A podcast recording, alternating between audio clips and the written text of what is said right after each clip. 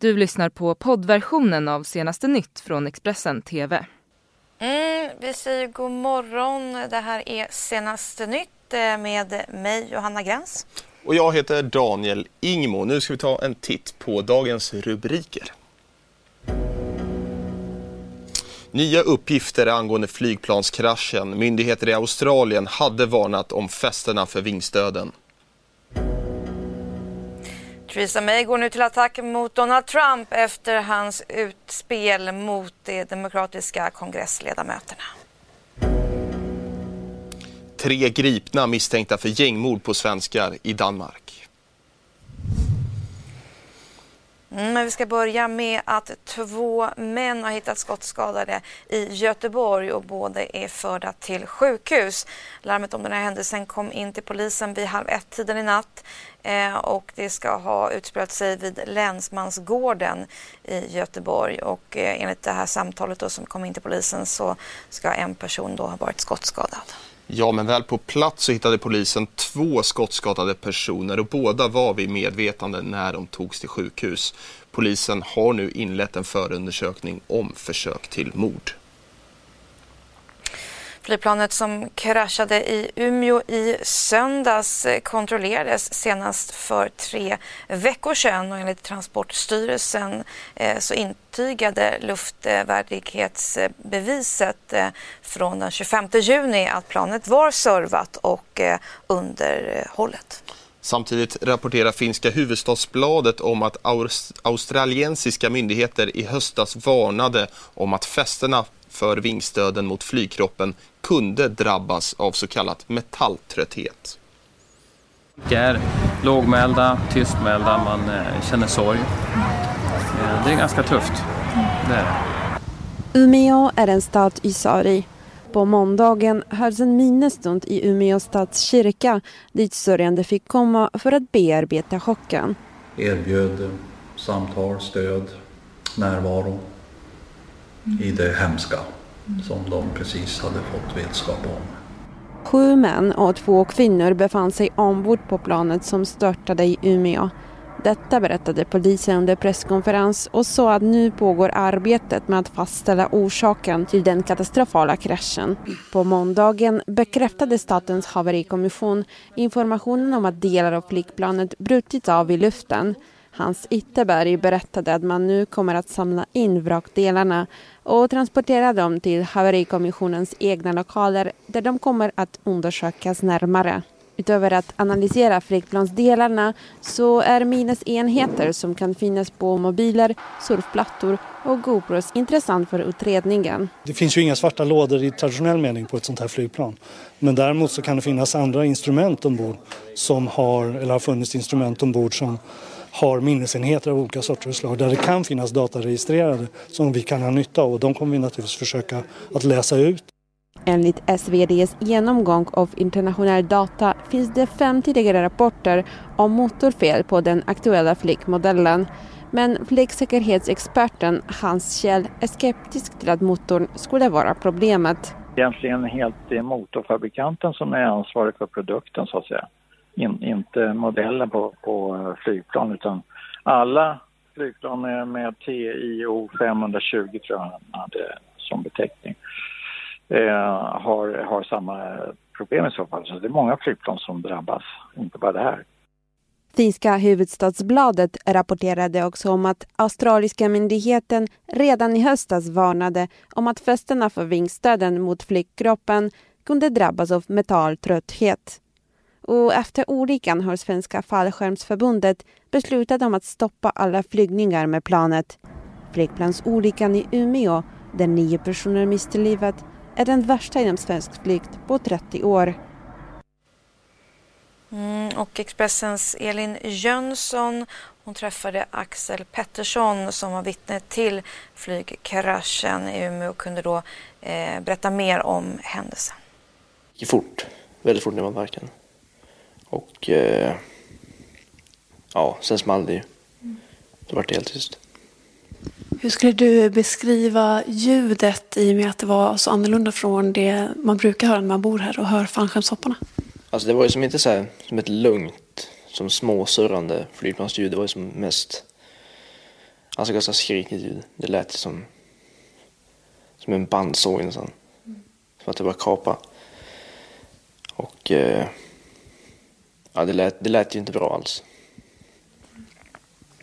Såg du hela förloppet sen du pratade med en annan som sa att han, eh, det tog nästan 10-12 sekunder vad det kändes som att se hela det förloppet när planet störtade. Vad tyckte du? Alltså när, jag, när jag själv kollade, då gick det som väldigt sakta i, alltså i tankarna. Man såg ju som att det gick sakta, men det gick jättefort. Men, eh, ja, det är svårt att förstå att det ens har hänt. Ja, precis. Det är svårt att ta in för en som inte har varit här. Hur kände du? Ja, det är ganska svårsmält att se att nio stycken har gått åt. Det är jättehemskt. Och igår så höll eh, haverikommissionen en presskonferens där man bland annat berättade om den här olyckan och vad som kommer att ske härnäst. Den närmaste tiden så kommer arbetet med att samla ihop de här vrakdelarna. Det kommer att fortsätta. Eh, det har redan påbörjats i viss utsträckning. Det kommer att fortsätta och vi kommer så snart som det är möjligt att transportera eh, vrak och vrakdelar till eh, våra undersökningslokaler, haverikommissionens undersökningslokaler som finns i Strängnäs. Jag kan inte säga exakt när det kommer att ske. Det beror ganska mycket på logistiska frågor, transportmöjligheter och så. Men det kommer att ske inom de närmaste dagarna. Eh, där kommer då sedan vårt undersökningsarbete att fortsätta och det kommer att rikta in sig naturligtvis mycket på att närmare studera de vrakdelar som finns. Och det innebär ju att man tittar på sånt som eventuella saker som har gått sönder, brottytor, hur ser de ut och så vidare. Mm, efter den här presskonferensen så pratade vi med Björn Bäckström eh, på Rättsmedicinalverket som berättade om arbetet här nu efter flygplanskraschen och de här de största svårigheterna eh, i det här fallet. Arbetar nu då i ett tätt samarbete tillsammans med kriminalteknikerna eh, där vi nu till en början prioriterar att fastställa eh, identiteten på, på de avlidna. Och vad kan ni berätta om identiteterna? Ni nämnde lite på pressträffen. Ja, ja, information om, om, identiteten då har jag inte något mer än det polisen har sagt. Eh, särskilt då vi faktiskt inte har fastställt identiteterna än. Eh, men vilket då kommer ske under veckan. Vad har varit svårigheterna i det här fallet att jobba med för er? Ja, svårigheter vet jag men generellt sett kan man säga att, att arbetssättet i den här typen av, eh, av händelser det är att eh, vi tillsammans med, med polisen då tar in uppgifter eh, avseende de förmodade identiteterna. Eh, det kan röra sig om eh, tandvårdsjournaler, det kan vara uppgifter om eh, tatueringar, R, DNA eh, och sen jämför man det med de avlidna eh, för att på så sätt kunna fastställa eh, identiteten. Vad för uppgifter återstår nu för er del? Ja, vi har ju då idag påbörjat det här arbetet eh, och kommer under veckan att, att fortsätta eh, med det. Ja, vi lämnar nu flygplansolyckan och går vidare med andra nyheter och vi ska till Skåne. Vid kvart över tolv i natt kom larmet om en kraftig explosion i Landskrona. Enligt vittnen till Expressen hördes smällen över hela stan men det är ännu oklart vad som orsakat explosionen. Räddningstjänsten har lämnat över ärendet till fastighetsägaren som ska ta det här med polisen. Det sa Malin Pettersson vid SOS Alarm till Kvällsposten tidigare under natten. Mm, från Skåne så tar vi över oss över sundet till Danmark för där har tre personer gripits eh, under gårdagen misstänkta för dubbelmordet i Köpenhamn där en eh, Hottas-ledare eh, och ytterligare en man sköts till döds. Männen ja, de är i tonåren och rör sig enligt uppgifter till Expressen i sfären kring det kriminella gänget Dödspatrullen var den 25 juni som två svenska män sköts till döds av maskerade gärningsmän i Härlo norr om Köpenhamn. Tre män befann sig i bilen och minst tio skott avfyrades. De två mördade männen hade kopplingar till den kriminella grupperingen som kallas Shottaz med bas i Rinkeby i Stockholm. Under de senaste åren har grupperingen legat i krig med det rivaliserande nätverket som kallas Dödspatrullen. Gängen består av före detta vänner som blivit fiender efter en konflikt. Och nu kom ett betydande genombrott i utredningen när den regionala piketstyrkan slog till och grep tre unga misstänkta gärningsmän i södra Stockholm. De sitter nu frihetsberövade misstänkta för mord. De tre gripna rör sig frekvent i kretsen kring den så kallade dödspatrullen. Sen tidigare sitter en man i 20-årsåldern från Sverige frihetsberövad i Danmark. Och så går vi utrikes. Donald Trump har hamnat i blåsväder igen efter en tweet där han bett fyra demokratiska kongressledamöter med utländskt påbrå att åka tillbaka där de kommer ifrån. Tre av dem är födda i USA och den fjärde är amerikansk medborgare och kom dit som barn. Under måndagen höll han en presskonferens där han nekade till att ha skrivit rasistiska saker. If you're not happy in the US If you're complaining all the time, very simply, you can leave. You can leave right now. President Trump says he has no regrets about his racist attacks on Democratic lawmakers, who were all women of color. All I'm saying that if they're not happy here, they can leave. They can leave. Instead of walking back his remarks, today Trump defended telling four Democratic congresswomen to go back where they came from. It doesn't say leave forever. It says leave if you want. Where they came from is the United States. Three of them were born here, and the fourth is now a U.S. citizen who arrived as a child and refugee. Facts the president ignored today. These are people that hate our country. Hey, John, they hate our country. They hate it, I think, with a passion. Trump claims he's not being racist. Do you think the tweets were racist? Not at all, no. But when asked about white nationalist groups that have identified with his remarks, the president responded with this It doesn't concern me because many people agree with me. Instead, Trump attempted to employ a tactic he's used before, accusing his opponents of what they've accused him of. Speaker Pelosi said, Make America white again.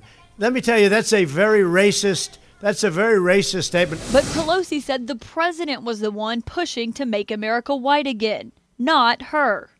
Trump, who often airs his own grievances on Twitter, claimed the lawmakers should leave because all they do is complain. A source telling CNN it was the president's idea to address the attacks, as his own cabinet members struggled to defend his remarks.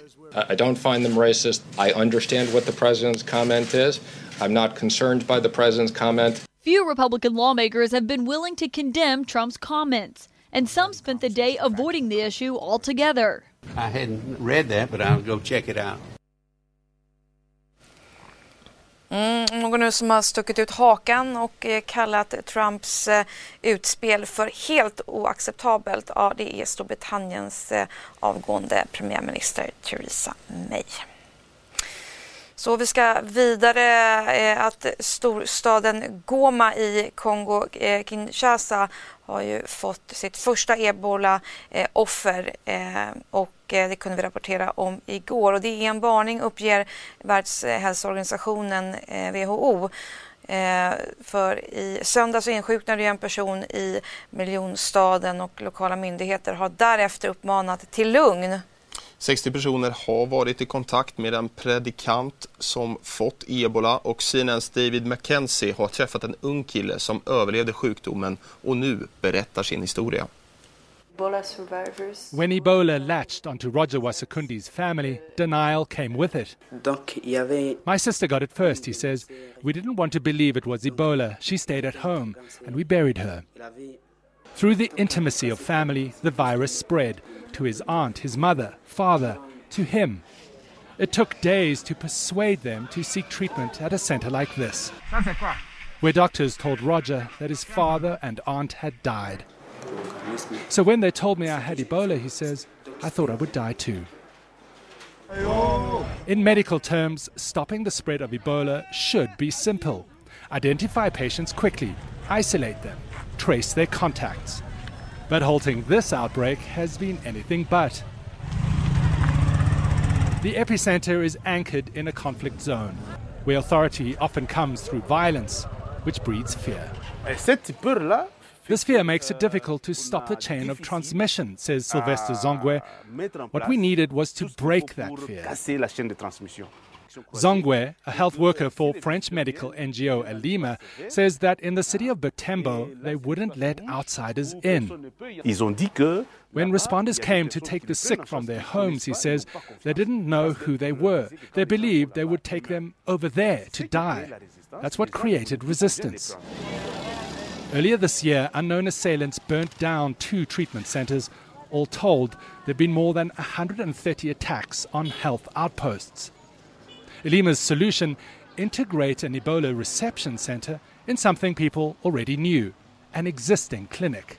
So we're at a center where they receive patients who could have Ebola. But what's incredible about this, it's right inside a hospital.